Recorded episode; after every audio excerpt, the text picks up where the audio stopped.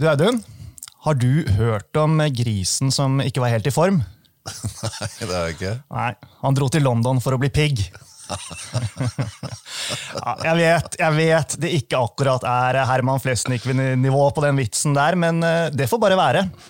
Poenget er at eh, du og jeg skal til eh, London, og ikke for å bli pigg, men for å bli oppdatert på fremtiden for europeisk telekom og teknologi. og noen av de tingene vi skal se nærmere på, det er utsiktene for 5G og tingenes internett. Og dette her det må vi jo ta med lytterne våre på, eller hva? Ja, Det er en utmerket idé. Mm. Skal vi komme oss av gårde til London, da? Jepp.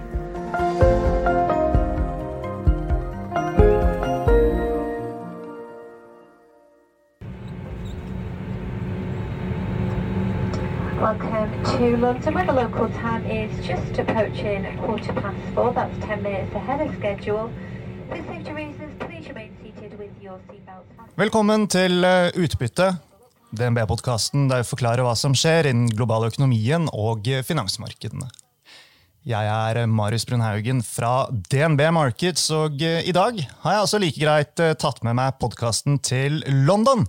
Og eh, som dere hørte innledningsvis, er jeg ikke alene. Jeg er her sammen med min etter hvert faste reisekompis, forvalter av fondet DNB Disruptive Muligheter, Audun Vikstrand Iversen. Og nå som det er vår, så er det lett å trives i London, Audun. London er en fantastisk by. Det er alltid hyggelig å være her, men særlig nå i mai og juni er det helt herlig. Ja. Og her vi sitter og lager podkast akkurat nå, så er vi et steinkast unna Soho på den ene siden og Buckingham Palace og Themsen som snirkler seg rundt på den andre siden. Og alt dette her, det er jo flott og sagnomsust og gammelt og ærverdig, men når vi reiser på tur sammen, så er jo gjengangeren at vi prøver å forstå hva som blir en viktig del av fremtiden. Og litt flåsete så kan man vel på mange måter argumentere for at eh, britene har passert eh, middagshøyden. Så hvorfor Audun, hvorfor drar vi egentlig til London? For å få input til å kunne gjøre veloverveide investeringer i selskaper som vil kunne prege de neste tiårene? Du har helt rett i at England er litt eh, på, litt på hell på mange måter, men, men, der hvor de har en unik posisjon i Europa, det er at de er et eh, kompetansesenter for finansmarkedene. Det er her alle de store amerikanske og, og også europeiske selskapene og investeringsbankene er etablert. Så hit vi drar for å, å fylle opp og, og, på, på, vår kompetansebibliotek. Eh, vi drar hit for å få inspirasjon, for å bli kreative. Eh, til å lage grunnlaget for disse analysene som vi, vi gjør på, på, hvordan fremtiden blir, og hvilke dype selskaper som man da skal være eksponert for. Ja, og Vi skal jo treffe ganske mange spennende folk i dag. Det er et tett eh, program også i morgen. Hva er du ser mest fram til å bli oppdatert på? Vi skal møte noen analytikere, og dette er jo, øh, dette er jo mennesker som, som, er fantastisk flinke i sin jobb. Og jeg blir alltid veldig inspirert når jeg prater med analytikere, fordi de prater på, på den samme måte som, som jeg tenker på. Vi bruker de samme begrepene. Men så er det kanskje enda viktigere å møte selskapene, og vi skal jo møte Paradis, eh, som, som ordentlig implementerer disse ulike løsningene og prate med de hvilke type utfordringer de ser, hvilke muligheter de ser osv., det, det er kanskje enda mer inspirerende. For det er, det er de som lever der ute i den virkelige verden. Mm. Helt klart. Uh, dette her tror jeg blir, blir veldig bra. Uh, før vi kommer dit, da, altså på generell basis, nå som jeg tror de fleste av lytterne våre vet, uh, mye tech har blitt trøkket ganske hardt ned i markedet nå. Og så har vi Telekom, da, som kanskje relativt har klart seg bra den siste tiden, men det har jo vært seigt veldig, veldig lenge. Så er, er det mange aksjer nå som er i ferd med å bli så billige at det frister å gå på salg? Ja, altså uh, Disse ulike syklene vi har i, i aksjemarkedet, de, de, er jo noen ganger veldig preget av sånn type makrobilder, hvor man ikke tenker så mye på hvilke type enkeltselskaper og, og hvordan disse enkeltselskapene uh, gjør det rundt omkring i, i verden. Nå har vi vært i en fase hvor vi har pratet veldig mye om inflasjon, vi har pratet mye om renter osv. Og, og, og det er sånn, ofte sånn periode hvor, hvor, en del av disse eh, vekstaksjene gjør det dårlig. Eh, det er ikke dermed sagt at eh, de stopper opp å, å gjøre sine innovasjoner og, og sine produktutviklinger. Så, så, veldig ofte i ettertid, og det har vi jo sett gang på gang gjennom alle disse ulike krisene, så er det jo veldig gode perioder for, å, for den langsiktige investoren. Men det er klart det er alltid både surt og trist å se at beholdningen på, på kontoen blir mindre. og Det har vært en sånn periode nå, og så kan den godt vare noen uker og måneder til også. Men, men, men, men eh, denne perioden tror jeg også kommer til å, å gi oss den fasiten på at dette var en fin periode å være eksponert på. Mm. Og det kan vel ikke understrekes uh, nok. Altså, du kan ha makro motvind, og du kan ha makro medvind. Og uh, ja, det påvirker i det korte til litt mellomlange bildet, men Ser du på Langen, over tid, så er det som du sier, hva selskapene gjør og klarer å skape, som er det som til syvende og sist vil reflekteres i, i aksjekursen også. Ja, og, og, Vi er i en sånn periode hvor, hvor, det skjer utrolig mye spennende. og Det er nettopp det vi skal bruke mye tid på her i London. Men se hvordan er det disse, disse, ulike systemene koblet opp mot internett kommer til å utvikle seg? Hvilke type tjenester hvilke type produkter er det som kommer til å forandre din og min hverdag? Eh, for det er det det er snakk om. Eh, og ikke, ikke sånn i løpet av neste 20 årene, men i løpet av neste 3-4-5. Mm. Men utover denne motvinden som dempede vekstforventninger og høyere renter eh, skaper, hva er liksom, liksom konkret? Hva er de viktigste kanskje, spørsmålene fra ditt investorperspektiv som du håper å bli litt klokere på i løpet av disse dagene her i London? Det viktigste for meg er egentlig hvor langt har infrastrukturen kommet. Og med det så mener jeg egentlig 5G.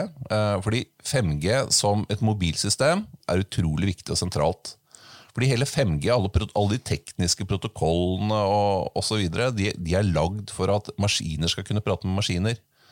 Og det er et nøkkelord. Hvis du ser på de fire forrige generasjonene av mobilsystemene, så var de lagd for at vi skulle kunne prate sammen. Vi kunne være mobil, vi kunne prate hvor vi ville hen. Og så eh, kom tredje og fjerde generasjon, som dreide seg om at eh, vi skulle gjøre akkurat det samme bare med mobilt internett. Mens femte generasjon er, det, det, er skreddersøm inn mot Internet of Things. Mm. For, for 5G-teknologien den er jo her, men vi kan vel fortsatt si at den er i en tidlig fase. Eh, og 5G, da, eller femtegenerasjonsnettet, det er på mange måter nøkkelen, i hvert fall en viktig nøkkel da, til videre digitalisering av hverdagen. og Det vil jo påvirke både oss som forbrukere, men ikke minst også eh, bedrifter og industrien. Ja, og, og, og, du kan tenke deg 5G Når jeg sier at en maskin prater med maskin, så kan det kan være bilen som kjører foran deg, som prater med den bilen du selv sitter i. Det kan være kjøleskapet ditt som, som prater med Oda.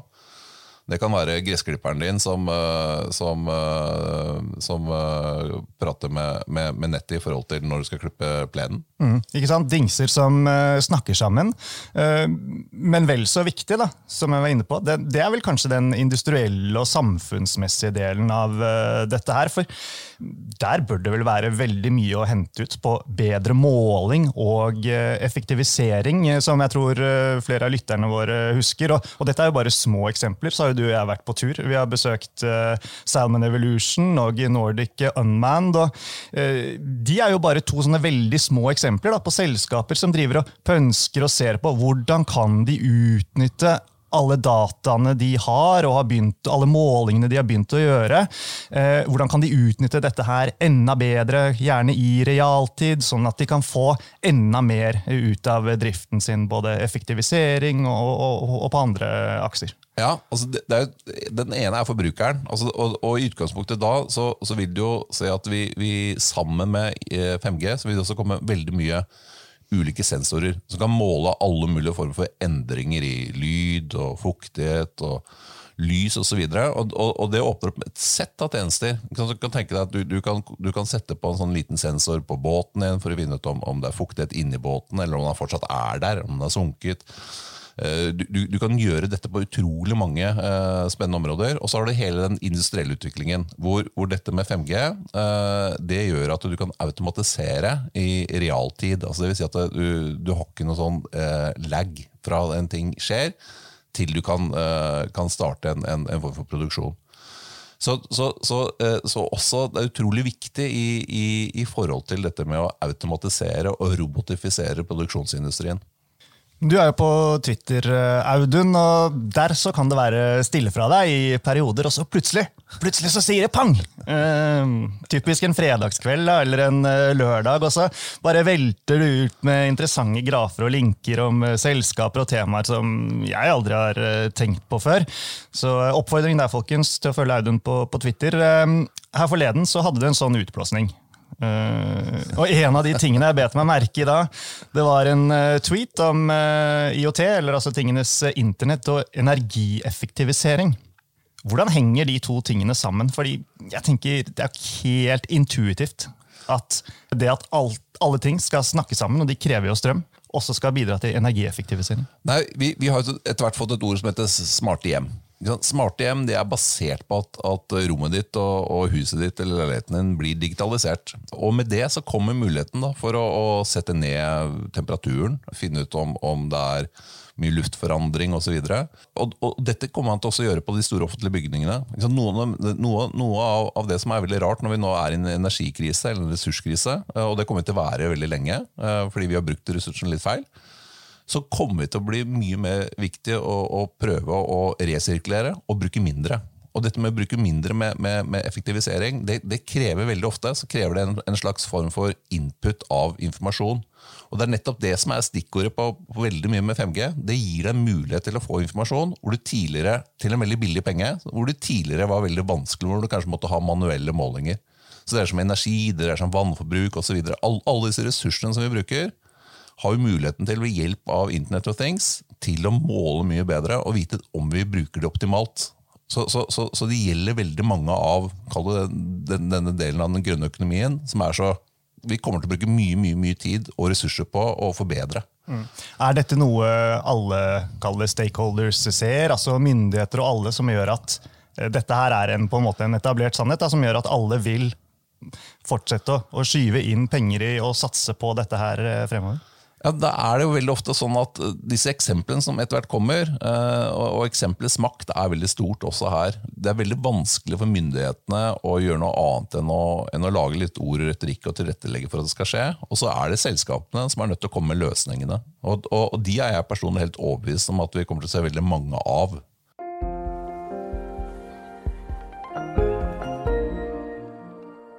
Hvis vi ser liksom på, på, det rent investeringsmessige, da, som det er eh, din jobb, altså, hvor ser du størst uh, muligheter nå? Er, det, er, det liksom, er det innen selvkjørende biler eller ferger? Er det innen samtidsstyring, sanntidsstyring, der uh, typisk en operasjon for eksempel, da, utføres ett sted, mens spesialisten sitter et annet sted? Eller er det AR, der man liksom kobler virkeligheten og, og data fra nett i en såkalt sømløs opplevelse? Ja. Som du skjønner, har jeg lest meg opp på det her. Ja, veldig, veldig bra. Du, nei, altså eh, Der hvor det er nå, i en sånn litt sånn tidlig fase, så, så er det veldig greit å, å, ta noen av de store markedslederne. Eh, og, og, og, det kan f.eks. være, som jeg nevnte, jeg hadde sånn stikkord som, som, som, var uh, ulike sensorer, og de som lager masse av disse skipene. Et av de kjempespennende selskapene, det er et stort amerikansk selskap som har, veldig, som har masse patenter og, og, er veldig gode på 5G, det er, det er Qualcomm.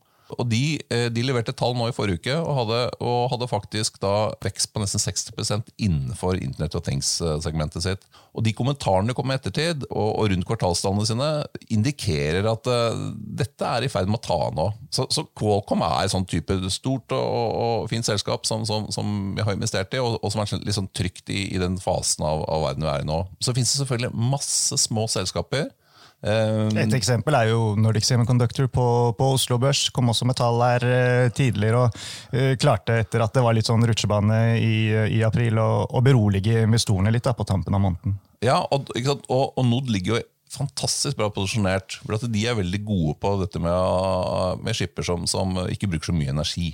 Og, og, de blir tatt med inn i veldig mange trådløse løsninger. Og alt innenfor sånn type sånn, eh, for, for Veldig mye av, av, Internet of Things når vi prater om trådløst, det dreier seg om, om, kommunikasjon, ikke over så veldig store avstander. Og, så, så NOD er også et sånt selskap og, som, som, ligger i en veldig fin posisjon. Ja, og bare et eksempel her. Denne uken så kom det en artikkel som hevdet at uh, Facebook da, eller Meta planlegger nye VR-headsets uh, eh, innen 2024. Og Det kan jo vise seg å være positivt da, for f.eks. Nordic Semiconductor. For frem til nå hvis jeg har forstått det riktig, så har jo de vært en av leverandørene av chips til Metas uh, headsets. Så, så, det er mange ting da, som, som, påvirker og spiller inn her, som gjør at uh, mulighetene er så, er så, store for de selskapene som klarer å, å finne en nisje og posisjonere seg inn der. Ja, så, så, Det er en utrolig spennende verden. Uh, og det er, det er, jo den vi skal liksom prøve å gjøre dypdykket ned her i, her i London sammen. da. Mm. Jeg leste en artikkel til uh, frokosten i dag som hevdet at uh, traktorprodusenten John Deere, som jeg tror uh, ja, de fleste har jo hørt om den, kan bli ledende på kunstig intelligens i årene som kommer. Det er ikke liksom det man umiddelbart skulle ha trodd, men de er ganske langt fremme på, på masse sånne spennende områder. Ja, Det er et par år siden hvor jeg eh, sluttet å, å se på John Deere som et uh, landbruksselskap, uh, men, men uh, som et, se på det som teknologiselskap. De, de, er utrolig langt fremme, de er veldig flinke. Og For noen år siden så har du Consumer Electronics-messa i Las Vegas, som er den store happeningen for, for, veldig mye for Consumer Electronics. Så var John Deere og viste frem og, og ble en av hovedattraksjonene sine på alle mulige former for selvkjørende landbruksredskaper. Så jeg er utrolig dyktig på selve, på selve dette med å, å, ha disse ulike kjøretøyene, men også samle inn dataene og, og, og, evaluere det. Så det er midt i kjernen av egentlig Internet of Things. er traktoren. ja, ikke sant? Og det, ja, det er jo ikke det man umiddelbart skulle tenkt, da, men det er liksom for å vise for, for lytterne at spennet her er så stort, da, hvordan dette treffer uh, ulike uh, bransjer og uh, industrier. Og så er jo et sånn evig spørsmål da, om man skal liksom eie selskapene som bruker det, eller leverandørene. ikke sant? De som, de, som, stilte med spadene under gullrushet, eller de som faktisk drev og, og gravde etter gull. Ja, og der er det jo som en porteføljeforvalter, så vil jeg si at du må eie litt av begge deler. All right, all right. Uh, vi må ikke helt glemme hva skal vi si, telekom-delen av dette her. Etter hva jeg har skjønt, så er det jo sånn at i hvert fall foreløpig, 4G og 5G det vil uh, sameksistere i mange år fremover. Og oppgraderingen av nettet, da, um, i hvert fall i sånn, sånn, status er i Norge i dag, kommer på en måte begge disse her teknologiene til gode. 5G består av en sånn ny teknologi som krever både nye terminaler, nye basestasjoner. så kan ikke dette her bli fryktelig dyrt for uh, tele telekomselskapene? De skal gjøre masse investeringer på toppen av alle mulige andre investeringer de må gjøre i vedlikehold av de eksisterende tingene sine? Jo, og, og det er... er ikke det litt sånn investorene frykter, alle disse her Capex-kostnadene? Jo, ikke sant? Og, og, det har jo vært, det siste 20 året så har jo telekomselskapene tatt investeringene, og så er det andre selskaper, sånn type Facebook og Google osv., Amazon Netflix, som har nytt veldig godt av at de har fått mye bedre bredbånd. Uh, så, så, du ser på investeringen på, eller avkastning på investert kapital hos telekomselskapene. De siste 20 årene har jo nesten halvert seg i, i prosentpoeng. Og, og, så, så vi, Veldig ofte så tenker vi på disse telekomselskapene altså sånn type Telenor osv. videre, som, uh, som selskaper som, som, er en pipe. Altså de, de klarer ikke å, å, å, kommersialisere selv noe særlig godt, disse produktene som, og tjenestene som, andre store selskaper som de jeg nevnte, pluss veldig mange andre. Det er de som egentlig stikker av med, med gevinsten. Og Det har vært telekomselskapenes store problem og har gjort at, at, at akkurat som, som, du sier, så, så, så, er det veldig mange investorene de, de, er egentlig bare redd for at her det blir capex, og så får de en avkastning på, på investeringen sin, men det vil aldri bli noe mer spennende. Jeg leste, jeg leste, at en av um, fordelene som skiller 4G uh, og 5G fra hverandre, i tillegg til uh, hastighet, det er uh, alle mulighetene for å optimalisere 5G-nettet til kundens behov. Og, og nå er jeg litt på tynn is her, altså, men, men, dette retter vel på en måte tilbydere da i første omgang mot bedrifter som f.eks. vil ha egne nett med full kontroll på data og, og lignende. Så her bør det vel ligge noe penger å tjene for, for de som fikser biffen. Ja, og, og, og ha, dette, dette, er noe av det som er helt nytt med 5G. Det er man, man veldig ofte Når man prater om 5G og inn mot bedriftsmarkedet, så kommer ofte et ord som heter edge. Uh, og, og, det vil bare si at uh, disse ulike veldig ofte produksjonsselskapene uh, for eksempel, de kan da få et helt lukket nett. Det er bare de som har tilgang på. Og så man, anvender man 5G-teknologien. Og Det gjør at de kan optimalisere produksjonsprosessen. Så du kan tenke deg Store bilfabrikker eller andre store produksjonsmiljøer de kommer til å ha egne 5G-nett. Fra et sikkerhetsperspektiv er det jo også, gir det jo mening. Ja, og, og, og, så er det bare din lille lekegrind som du kan holde på med helt selv. Så, så, og Dette er jo selskaper som Eriksson, men vi kan også se at eh, store konsulentselskaper kommer inn på og, blir såkalte systemintegratorer. Så I Tyskland så har man allokert egne frekvenser for, for, for dette til, til, de store bedriftene. Mm. Så også Telenor de meldte jo nylig om at de inngår et samarbeid med bl.a. Aker eh, knyttet til eh, cybersikkerhet. Så um, det er jo mye sånn små initiativer som skjer hele tiden, som, som ligger og vaker. og Så får vi jo se da, hva, hva disse tingene blir, om det blir noe av eller ikke. Jo, og så er det også Internet of Things det, det, er egentlig en sånn uh, ganske stor armé av, av, små produkter og tjenester som mas, ma, marsjerer i én retning. Det er, det, er ikke, det er, ikke, én ting, det er, det er veldig mange ting. Og, og det vil se at sånn gradvis så, så, vil vi se at både produkter og tjenester som er basert på 5G, uh, og som vi vil kategorisere som Internet of Things, plutselig er der. Og så kommer det mange flere. Så, så, det er en sånn liten sånn armé som vi har eh, starta nå, som, som, eh, som, vandrer nedover og, og, kommer til å forandre hverdagen vår.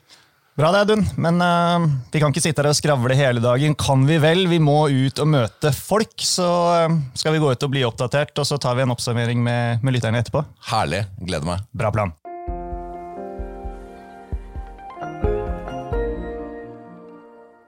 Ok, Audun. Da har vi vært gjennom 24 eh, ganske så hektiske eh, timer. Det har vært eh, både spennende og interessant. Vi har hørt fra både sektorspesialister og ledere som er hands on på nettopp det som skjer innen både tingenes internett og telekom, da med fokus på 5G. Så i sum, hva, hva sitter du igjen med, Audun? Hei, Jeg er akkurat som deg. Jeg er jo nesten litt sånn overveldet og sitter og lurer på hva vi skal ta med oss av kompetanse og visdom og kanskje litt ydmykhet i håndbagasjen vår hjemme, Marius. Det som iallfall er helt klart, dette er en sektor som det skjer veldig mye i. Og vi har jo, som du sier, vi har jo vært så heldige å få lov til å, å, å få tilgang på noen av de aller, aller fremste ekspertene innenfor både Internet of Things, men, men også 5G. Og Vi har jo hatt to investeringsbanker som har pratet mye om, om hvor telekomoperatørene er, og hvilke type investeringsbehov som de er nødt til å gjennomføre. Og, og kanskje om de da klarer dette tiåret som kommer nå, og ikke bare være en pipe, sånn som vi pratet om litt tidligere før vi kom hit, at, at disse telekomselskapene de har ikke tjent noe penger på det. De har bare tatt alle investeringene. Og så er det Netflixer og Googler og, og, og Appler og alle disse her som har stukket av med alle penga. Nå er mye av den superprofitten som telekomselskapene hadde, den er borte. og nå, Så nå står det litt på sånn uh, bar bakke igjen, og så skal de ta investeringer. Så kanskje klarer de å være med å utvikle av disse 5G-tjenestene eller Internet of Things. Så, så, det var jo budskapet til disse to uh, ulike investeringsbankene og de, de, de to analytikerne. Og så hadde vi jo besøk av Vodafone og Eriksson, eh, som fortalte mye mer om hvordan de tenker rundt disse tjenestene. Vodafone er jo en av verdens aller største telekomoperatører. Og De prater jo veldig mye om uh, hvilke type tjenester som, som, de arbeidet med nå, og som de så kom til å være en del av mitt og ditt liv, Marius, rett og slett, i løpet av de, de nærmeste årene. Mm. Ja, for De var jo veldig tydelige på når det kommer til Internet of Things, at uh, det vokser, og det vil fortsette å vokse i uh, overskuelig fremtid. Og som han sa det, han eh, ene, Internet of Things, det vil bli like viktig for folk som elektrisitet. Ja, og, og, det er jo Jeg har jo Jeg er selv gammel telekomanalytiker. Jeg er så gammel at jeg var med å ta Telenor på børs i sin tid. Og, og, det er veldig sjeldent at jeg nå i moderne tid har hørt ordet fra en operatør som er, så, som er, er hyperscale. Og Han prater om hyperscale growth. altså Dvs. Si at du, du har en, en, veldig veldig sterk vekst uh, over lang tid. Og Det mener de, og de kan se innenfor noen av disse vertikalene og noen av disse tjenestene. Og Det, det de trekker frem, det er jo innenfor uh, at, at, at, disse ulike uh, små transaksjonene som blir fra maskin til maskin, at de blir så enorme volum. Selv om du får lite betalt per transaksjon, så kan det bli fantastisk uh, business for disse operatørene etter hvert, eller de som utvikler de tjenestene. Så, øh, og Særlig så trekker sånn som Vodafone de, de, sier at der de ser de største nå internettjenestene, uh, Internet of Things-tjenestene, de er innenfor location og tracking og remote monitoring. Og, og, og, det vil si at disse tracking-tjenestene det er typisk at du, du kanskje fester en, en, liten skip i bilen din, og hvis bilen din blir stjålet, så kan du tracke den. Dette er sånne, sånne type tjenester som, som, egentlig er hvor, hvor finner jeg tingene mine hen. Uh, og så har du dette med remote monitoring som er at du sitter et annet sted og følger med f.eks. endringer i luft eller trykk eller fuktighet i enten et industribygg eller demningsanlegg eller på et sykehus osv. Dette er de tjenestene som de ser nå det er veldig mye traction på. Så det vil si at De kommer til å være en del av, uh, av våre liv i løpet av veldig kort tid. Mm. En annen ting som jeg også merket meg, var at uh, Internett av uh, Things og liksom hvordan det spacet utvikler seg, det skjer på en sånn måte at det tillater de små og mellomstore bedriftene å vokse og uh, kunne klare å slå seg inn også over sin vekstklasse da, i globale markeder. Så Derfor så gir det jo også mening å se på de mindre selskapene. fordi her er det mange som gjør de de riktige tingene, så vil de kunne blomstre. Og det er det som er så herlig. sånn som Jeg er veldig fascinert av, av, mange av de miljøene vi har i Norge på innovasjon. Eh, og Mange av de er jo rundt i, i Trondheim. og det klart at Når du sitter og hører på eh, de plattformene som de får muligheten til å utvikle på, og lage globale produkter og tjenester umiddelbart, så er det klart at dette er veldig gunstig utvikling for små land og små miljøer og små selskaper. Så, så dette er jo noe som er, gjør det kjempespennende å følge så tett som, som forhåpentligvis vi får gjort både du og jeg, Marius, i, i årene som kommer. Og så, er det sånn som på, Når man tar på seg de enda lengre brillene, der hvor særlig disse to analytikerne eh, fra de investeringsbankene var veldig optimister, så var det når vi så på dette med selvkjørende biler og, og hvordan man da kommer til å bruke 5G-nettet. Og Den ene analytikeren gikk så langt til å si at når de står i 2035, så har de sine mest optimistiske estimater så at, at, operatørene kunne ha doblet omsetningen sin eh, og, og, økt marginene ganske mye, for det er, det er lønnsomme tjenester. Så, så, det er klart at når det er så mye penger involvert, så mye talent uh, og så mye etterspørsel, så kommer ganske mange av disse tjenestene til å bli realisert. Selv om det er en sånn tidslinje her, sånn, som, som kan være være litt lang for utålmodige investorer, sånn, sånn som vi er. Og så er det et, og Nå har vi pratet mye om forbrukerne, men det som både Vodafone og Eriksson trekker frem, det er at et av de områdene som, som, eh, som, som kommer til å, å, bruke 5G veldig mye, de er produksjonsbedriftene. Fordi at de, vi, vi, prater om, om selskaper som, som er i stand til å, å, nyte godt av alle de kvalitetene som 5G har, i forhold til at det ikke er noe tidsdelay. Man sa vel egentlig at det er 4G var til fordel for brukerne, så er 5G eh, helt klart for eh, industrien og bedriftene, som vi også snakket om uh, før vi, vi, gikk inn i, i, dette her. Ja, ikke sant? Og, og, og kaller det private nettverk eller om prater edge osv. Poenget er bare at bedriftene kommer til også å anvende den teknologien veldig mye, og det kommer til å øke deres evne til å både automatisere og robotifisere, som er to også kjempespennende trender når det gjelder, gjelder utviklingen av, av, av disse Factory 4.0, som vi ofte kaller det. Altså fremtidens industri. Mm. Mye er fortsatt uh, en del år frem i tid, men uh, så er det ganske mye som er nærmere enn uh, vi tror. Så dette her det blir definitivt veldig spennende, Audun. Vi kunne sikkert snakket en time til, men vi har et fly å rekke. Skal vi komme oss tilbake til Norge? Altså borte bra, men hjemme best, er det ikke sånn? Ja, men Jeg må si én ting til, for jeg elsker sånne nye begreper. Og så lærte jeg meg et helt nytt begrep i dag. Så, så make it sense med en gang. Jeg har fått tenkt gjennom alt på det, men det heter Internet of Sensing. Og det vil si at det, På samme måte som vi i dag sitter på Teams, så er det ganske flatt. For vi, får ikke noe inntrykk fra alle disse sansene rundt oss, altså super lukt og, og, og, og sånne type ting. Og det er noe som Eriksson pratet om. og Det kunne være en tjeneste som, som vi så uh, i slutten av dette tiåret. Så, men ok, sorry, nå fikk vi enda dårligere tid. nå, må, nå, må, vi løpe. Vi får heller komme tilbake med en oppdatering eh, senere, Audun. Men eh, skal vi avslutte med en eh, takk for turen, da? Tusen takk, Marius. Alltid hyggelig å være på tur med deg.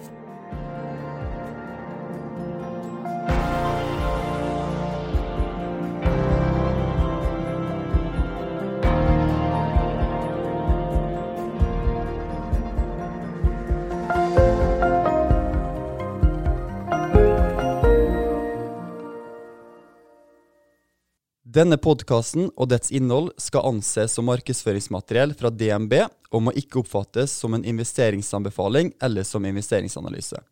Innholdet skal heller ikke anses for å være investeringsrådgivning tilpasset den enkelte kundes behov. Informasjonen som gis i podkasten er kun ment som generell spareveiledning og er ikke ment å utgjøre juridisk, finansiell, kommersiell, skattemessig eller regnskapsmessig rådgivning. DNB tar intet ansvar for direkte eller indirekte tap eller kostnader som måtte oppstå ved bruk av informasjon i denne podkasten. For mer informasjon og full disclaimer, vennligst se vår webside dnb.no – disclaimer.